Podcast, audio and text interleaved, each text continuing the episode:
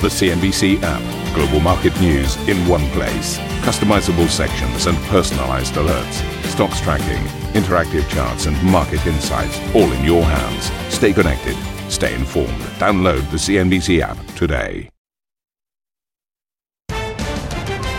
Hello and welcome to Squawk Box. Here are your headlines today. The party of far-right populist Geert Wilders looks set to claim the most seats in the Dutch election, with the anti-EU politician saying he's ready to lead despite an uncertain coalition path. The people have spoken. The people said, we are sick and tired of this. We will make sure the Dutch people will come first once again. Crude prices come under pressure after OPEC and its allies delay a key policy setting meeting by four days amid reports of disagreement over its production levels. Uh, the Bundesbank president Joachim Nagel says rates may have already peaked, whilst uh, ruling out a hard landing for the eurozone. Amazing he can do that, isn't it?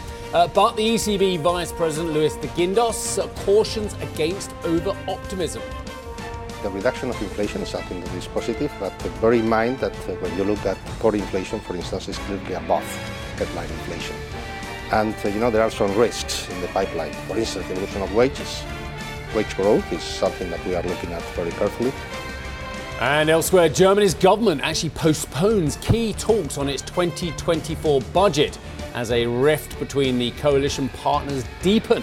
Uh, that's despite the Chancellor Olaf Scholz calling for a quick resolution. Our respect for the Parliament means the federal government cannot declare when it exactly should reach a conclusion, but it should be done very swiftly and promptly, and it can be done very swiftly and promptly.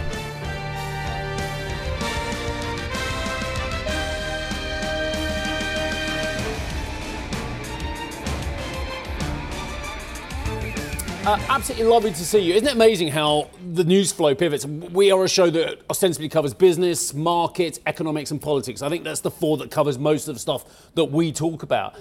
And yet, our dominance on technology yesterday, and rightly so. You know, tech being disrupted, actually not disruptive tech yeah, in some ways. Yeah, I mean, an extraordinary story about an individual. Today, the pivot is enormous on the news flow. We're talking about the UK budget. We're talking about problems in Germany with their own budget as well, uh, and primarily the extraordinary events overnight in the Netherlands. So let me just fill you in. The Dutch far right populist Geert Wilders is heading for victory, which seems extraordinary, in the Netherlands parliamentary election. Now, according to exit polls from the country's biggest news agency, NOS, his Freedom Party is projected to gain 37 seats. The biggest rival for him is the, is the, group led by the EU Commissioner Frans Timmermans, former EU Commissioner, uh, and his Green and Labour coalition. Now, they're 12 seats behind, whilst the centre right People's Party, which won in 2021, sits third. Now, addressing his supporters after early exit polls were published, Wilders said he hoped to start coalition talks with other parties as soon as possible. I want to thank everybody in the Netherlands for their support. 35 seats, it's a great compliment, but also a great responsibility for us, for every party member. For those 2 million people, we will have to do our best to make it happen. We will seriously try to make that hope come true. And I also want to say to the other parties, we had a campaign. Now the people have spoken. We will have to look for agreement. We have to work together. So, why do you, our international community, from Singapore to St. Louis, care about what's going on in the Netherlands election? Well, we've got Sylvia on set now as well. I, think there are multiple reasons why they should be concerned and be interested as well. Not least what the relationship between Geert Wilders is with the EU and the broader EU immigration policy and what that means with the rest of the world, but also uh, the fact that there is a trend developing in Europe where further right politicians, and I'm, I'm loath to say far right because they are further right, and we've, we've had all this soul searching over Giorgia Meloni. mm-hmm.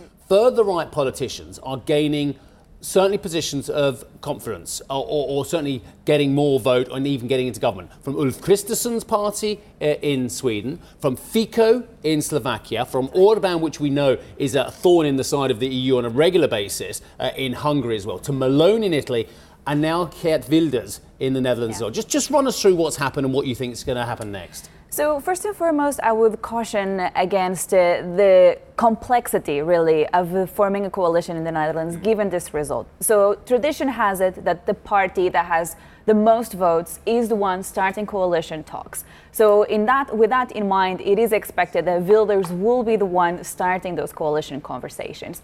But when you look at some of the comments from the other parties, for instance, uh, the leader of the VVD, which was the party that uh, Mark Rutte, the famous prime minister of the Netherlands, had run for several years, that party has ruled out working with Wilders. And if you look at the exit polls, they are actually currently uh, third in terms of uh, gaining votes. So it's unclear at this stage whether the other parties will actually be willing to join forces with Wilders. So First and foremost, let's see what will come out from these uh, conversations in terms of forming coalitions. Yesterday, I spoke to a Dutch official who told me that we could actually see happening in the Netherlands what happened in Spain, which is seeing the party that didn't get the majority of the votes actually forming government. So we are actually getting, you know, we are at the stage where we could actually be in for very tough and long conversations in trying to form a government in the Netherlands. Now, the second element here is what does this mean for Europe? Because we're also approaching European elections in June. As Steve pointed out, we're seeing more and more trends to the right across the EU. Is this another example where we're actually seeing a huge member of the EU turning to the right, to the far right? And this is important because the Netherlands actually plays a critical role when you look at European politics. Often, when uh, I'm uh, reporting on new pieces of legislation from Brussels, one of the first questions I have to ask myself is what is the position from the Netherlands on this one? Because that could actually impact the upcoming steps when it comes to specific proposals. So, at this stage, huge uncertainty, guys. But indeed, it is a movement towards the right and in that sense, it was a surprise when we actually looked at these exit polls because going into the, this election, everything was in the open. It was not clear at all who was, go- was, going to win the election. I think what's interesting is that the market and a lot of, I think, participants out there know some of the names from Mark Rutte, who they've seen a lot on the, the political landscape, to Frans Timmermans are very evident over at the EU. What's the future for both of those gentlemen now? So it's interesting because uh, for Mark Rutte, he said he's done with uh, national politics. I, but I, I, asked him this exact question in Vilnius, by the way. Might, but he's, he's yeah. done and dusted. He's, he's out, isn't he? He just wants to retire from it. Yes, but there's more and more speculation about whether he's actually going to be the next uh, chief of NATO. So it might not be the end when it comes to the future of Mark Rutte in terms of politics. Just, that's really important because yeah. if Mark, that, I mean, let's just go down a road here. If Geert Wilders can get together in a, a, a coalition, it's a huge if. And if Mark Rutte is the head of NATO, and again, that's a huge if as well. Doesn't that make it very interesting? Because one of the problems that a lot of these far right politicians have is the amount of money and armaments which are being sent to Ukraine. I think it's yeah. something that um, Mr. Wilders has talked about as well. By the way, a gentleman I've met on many occasions, uh, and um, very interesting conversations I've had with him too. But, but fascinating that you've got parties in Europe now, from Slovakia to Hungary to potentially mm. the Netherlands, and again, we're, we're a long way off, um, that actually are fraying at the edges the commitment to Ukraine as well. So that's another ramification. It's another ramification, but there, if indeed we actually see Mark Rutte leading NATO, he might actually be the best man to deal with some of these dynamics. Because when you look at his history in uh, the Dutch politics, actually, this official I spoke with in the Netherlands yesterday, he told me, you know, in the past, it didn't matter what sort of um, picture they had in politics, whatever conflict, Mark Rutte would come and fix everything. He was the savior in Dutch politics. He managed to communicate with everybody. Then perhaps that quality could actually be transferred to potential NATO leadership. Let's see. I would also like to mention the, the, the angle about the US relationship with the Netherlands, because that's an important one to monitor here too. We know that they have been working quite closely when it comes to bans on uh, semiconductors. Of course, ASML, a Dutch company, huge importance um, for the Americans as well in the context of the geopolitics in, uh, when it comes to chip makers. Here, though, at this stage, it seems that we're likely to see the Netherlands continue this uh, pro US approach. So we're not expecting huge changes there. But given the complexity of this exit poll, um, it remains to be seen whether that could actually be impacted too. And just a quick one on the economy, because yeah. we've been talking about the fading momentum across Europe, Netherlands no different in a technical recession over summer and still stuck there it seems. So where is fiscal policy now in the mix? Is that the answer to rescuing the fortunes of the Netherlands? Huge pressure on that as well, because uh, let's not forget the European context here. We're also debating new fiscal rules across the EU. The Netherlands traditionally plays this role of being, you know, more conservative when it comes to fiscal policy. And actually, when you look at the outcome, the fact that they are moving towards the right, could, we could actually see a Netherlands taking even a stronger stance when it comes to fiscal discipline. So another um, one to monitor. to reiterate your initial point, um, I remember from my time in The Hague as well, working on this very story. Um, I think it was 2017. It took mm. 225 days to form a, a government then. So the, the, the Dutch are legendary for, yes.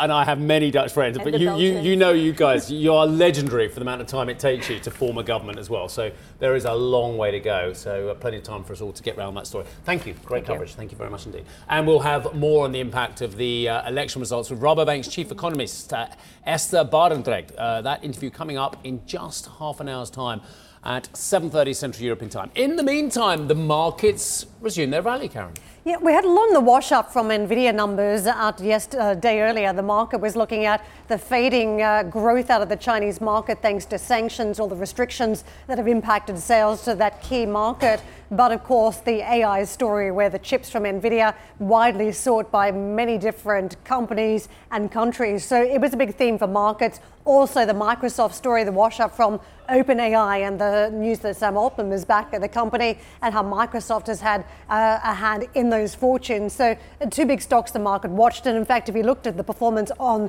the major boards, Microsoft, a uh, big driver for the likes of the Dow to the upside, and also for the S&P 500 for the Nasdaq driver to the downside was Nvidia, so they were the two moving stocks for the markets. But you could see another positive session unfolding over the course of the trading week, up about nine tenths of a percent for the Dow. It's uh, Thanksgiving, happy Thanksgiving to our US uh, cousins, to our US colleagues, and of course the markets now, of course, go into pause mode. So we'll be looking at uh, the resumption of trade for the US markets around Black Friday. Let's take a look at that Nvidia stock close up, and you can see down two and a half percent uh, as the stock reversed course, but still up a mighty 230 plus percent over the course of this year.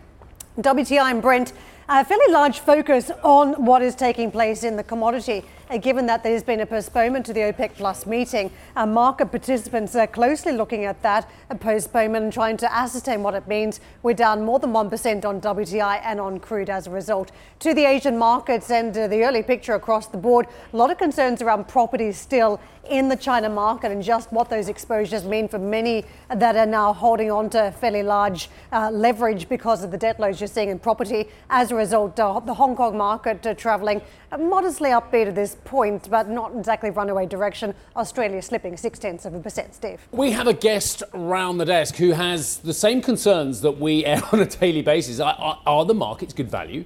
or are they expensive? When I say markets, I mean equities. So we've got uh, Wolf uh, von Rotberg joins us. He is equity strategist at J. Safra Sarasin Sustainable Asset Management. Wolf, very nice to see you. Thank you very much indeed for joining us. Well, look, I mean, take it away. I asked, I asked Wolf were you at the wall. Give us one thing that you really feel passionate. Because I'm worried the markets are expensive. Yeah, on, talk us through it. Absolutely. I, I think, in I mean, if we look at like uh, price earnings um, valuations in general, they don't look as expensive as they were at the beginning of the year. But I think what's really changed is the level in yields. Uh, yields have basically continued to move higher. Obviously, the past two, three weeks look a bit different. But in general, what do you get in equities over the next 12 months? If we look at the US market in particular here, is barely more than what you're getting on a, on a, on a, on a 10 year treasury. We are pretty much like around one percentage point above the treasury in like a 12 month forward earnings yield. Um, that only makes sense if the economy remains as strong as it is right now in the US. So we've had 4.9% GDP growth. This is unlikely to continue. And, and I, I, hear you, but, but I think the, the subtlety is I mean, very interesting. Cameron was talking about Nvidia at the wall. Despite yeah. the analysts going, I've seen some six seventy five dollar call on it. I've seen some uh, seven hundred dollar call. I think I've seen north of that as well. But it seems stuck, doesn't it? I mean, we talked about this from August. It's, it's kind of stuck just below five hundred bucks. Went down to four eighty seven yesterday. But but but a stock like that will buy you extraordinary growth. all with it with the Chinese. But the rest of the market, and I say the rest, I mean excluding 10 to 30 illustrious names. Yeah. They're cheap, many of these uh, price earnings ratios, but, but, but, they, they, they just, there's a reason for that. Again, I think looking at price earnings ratios and just comparing them to history doesn't make a whole lot of sense okay. if your history on the on the rate side is very different. You know, comparing yeah. them to 10-year averages, we are in a completely different world now. So just saying, you know, the attractiveness of fixed income right now is just, you know, very different to well, so equities. What if I can buy US equities, well, I can, yeah. at 10 times forward on, on a lot of, you know, I'm, I'm not talking about the, the growth stocks. I, if I can find good, solid industrial companies in the Russell 2K and elsewhere at 10 to 12 times forward, just, you still wouldn't touch it? Um, I, you know, for us, I think what makes a lot of sense is buying some names which would benefit from lower from lower rates at the end of right, the day. Okay. Yeah. The challenge though is to find the ones which would still do well in an environment in which rates are falling while the cycle is coming down. Because I think that's actually, you know, kind of the main reason why rates are coming down at the end of the day, because the cycle is slowing. And you don't want to be hurt on the earnings side yeah. while getting the benefit, let's say, you know, kind of on the on the on the on the financing costs and so forth. Mm-hmm. you so you want to go into like the more defensive end of the market, but highly leveraged. Yeah? Utilities, real estate, this kind of stuff. Done very badly this year. Reason is financing costs have gone up. They have a lot of leverage, but they're very defensive on their sales, very stable sales. You go into a downturn, rates come off, financing costs improve, your margins go up, your sales are stable, and you're not like you know kind of some of the small caps, whatever, the more cyclical part yeah, of the market, yeah. highly leveraged getting the benefit maybe on the financing costs, but then getting the pain or the you know headwinds on the earnings. So you don't want to go with those guys. There's been interest in those seg- segments over the course of the last uh, month or so. Not this week. It was communication services to the upside, energy to the downside. But there has been appetite in the, some of the market activity. Do you buy this in a basket these days, or is it more stock specific? Because if I look at the real estate segment, mm-hmm. very, very different in terms of exposures, and there's still structural headwinds, for instance. And on utilities, the race towards renewables, again, skewing the mix of companies you can get into an ETF. So, how are you approaching yeah, days? I think, I mean, for the utilities, I think it's a bit more homogeneous, let's say. You know, generally, very stable income stream or very stable sales stream, let's say. Um, for real estate, I totally agree. You have like more defensive parts of real estate, infrastructure, um, residential, and then the more cyclical part, like you know, um, offices and like other basically parts which are much more shopping tied centers. to the cycle, mm. shopping centers, retail, exactly. And you would want to be in the more defensive part of, of the of the real estate market. And again, going through equity, not direct investment, not the physical, you know, kind of unit, because the equity market is priced for, for, for further decline in real estate prices. The, the, the, the building itself may not be yet. I want to get into the, the, China market and the weeds here because everyone's been cautious this year. Those who were bulls have effectively rolled over. The property market story just continues to roll on. Latest story today a wealth manager uh, with large exposure to the property market now facing insolvency with liabilities. So it feels as though there's still a domino effect taking place in the Chinese market thanks to real estate. How do you think about the Chinese market and going to 2024? Uh, we, are, we are very cautious on the Chinese market, but not for, for let's say, the more top down macro reasons, rather than saying it's more the bottom up. You know, it's kind of the, um, let's say, regulatory overhang a little bit. We don't want to buy into something where we feel there could be some single stock story which we don't see, which can just derail the entire story of the market.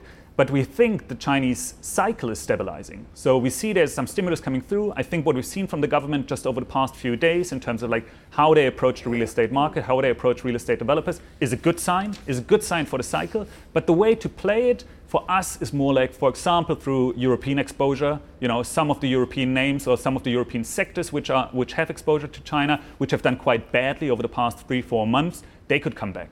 Uh, can I just turn quickly to Europe then, because we've got some PMIs coming out later yeah. today. We've seen fading momentum across in Europe, although there has been some appetite for the DAX yeah. around monetary policy stories. So, what's the positioning for you around some of the European markets?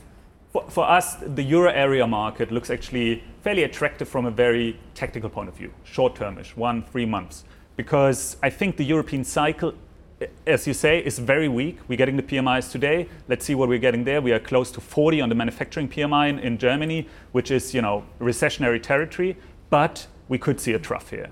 And China is one reason. We have seen in China credit impulse stabilizing, turning positive again. Typically, the European manufacturing cycle follows with a lag of like six months or something, something like that. And what we've also seen in Europe, what's really, you know, kind of a key uh, driver of the market or key proxy for the market is um, macro surprises. They have troughed. They're still negative, but improving. Very different to the US, for example, where they've been positive but are slowing now. So this kind of uh, development is starting to converge um, and should generally help the euro area market. But again, saying this is not like a you know long-term call, not a 12-month call. It's very tactical. Wolf, thank you very much for joining us today. Much appreciated. Wolf von Rotberg with us, equity strategist at J. Safra Sarasin Sustainable Asset Management.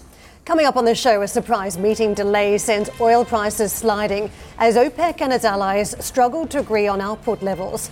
Plus, Binance buckles. Traders bail out of the crypto platform with withdrawals topping a billion dollars in the wake of the CEO's departure. And as the UK braces for another winter, we speak with the CEO of National Gas. Don't miss that interview coming up at 9:30 CET.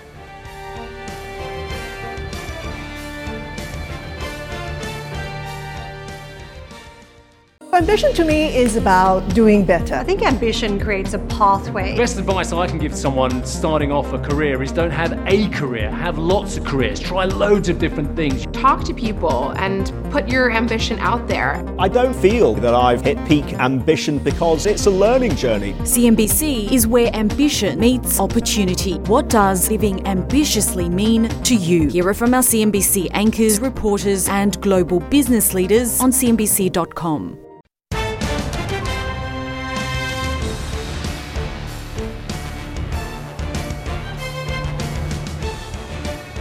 The planned exchange of Israeli hostages and Palestinian prisoners will apparently now reportedly not take place until at least Friday. There's also confusion over when a four day pause in fighting will commence having been expected this morning, but now seemingly not likely until tomorrow. Israel's national security advisor said negotiations were ongoing, and the country's public broadcaster said there had been a 24 hour delay because the deal had not been signed by Hamas and one of the mediators, Qatar. Uh, and you can follow all the latest and keep up with developments on our live blog. That is on CNBC.com. OPEC Plus has delayed its ministerial meeting scheduled to begin this Sunday amid reports of disagreements between countries over production levels and further supply cuts. OPEC did not confirm a reason for the postponement, but a senior delegate recognized Saudi dissatisfaction over compliance levels with pledged output cuts from some countries when speaking to CNBC. The group's meeting will now begin Thursday, coinciding with the start of COP28 in the UAE. Well, Dan joins us with more. Dan, as we have the price hovering just below the $81 mark, just give us a sense. I'm sure you've tapped into some of your, your contacts. What does it mean, this delay? What do you think they're shaping up for?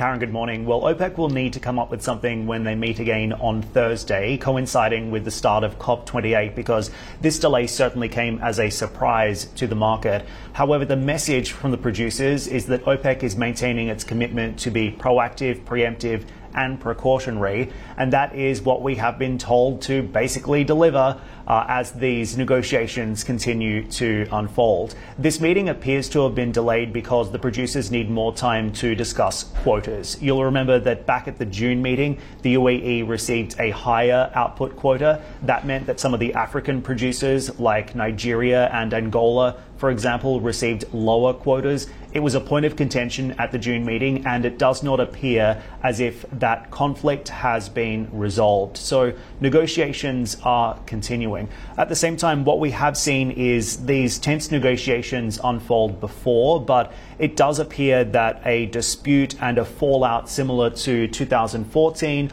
or 2020 is very unlikely at this point. The message that we're receiving is a deal will be done. They just need more time. Reports suggest that Saudi Arabia may look to extend this voluntary 1 million barrel per day production cut deep into next year, the so called Saudi lollipop. And doing this should help to reduce the expected surplus and perhaps provide some support to the market. But the other question being asked coming into this next meeting now is for how much longer is Saudi Arabia willing to unilaterally shoulder the burden. Yes, the Russian production cut is also in place, but they have much less flexibility um, than the Saudis to extend the production cut here uh, or even deepen production cuts. So Saudi Arabia may be looking for an additional commitment from the other producers. And at the same time, prices have dropped around 20% since September. So additional cuts here cannot be ruled out. But all of this really setting up for an interesting meeting when OPEC meets again next Thursday, coinciding with the start of the year's most important climate conversation. Yeah, Dan, you. brilliant coverage. Uh, and to complement everything you've been saying as well, we've also got another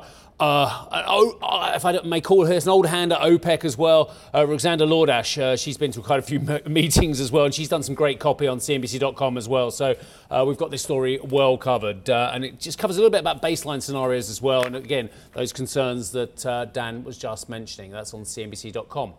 Thank you for listening to Squawk Box Europe Express. For more market moving news, you can head to CNBC.com or join us again on the show with me, Steve Sedgwick, and Karen Tso, weekdays on CNBC.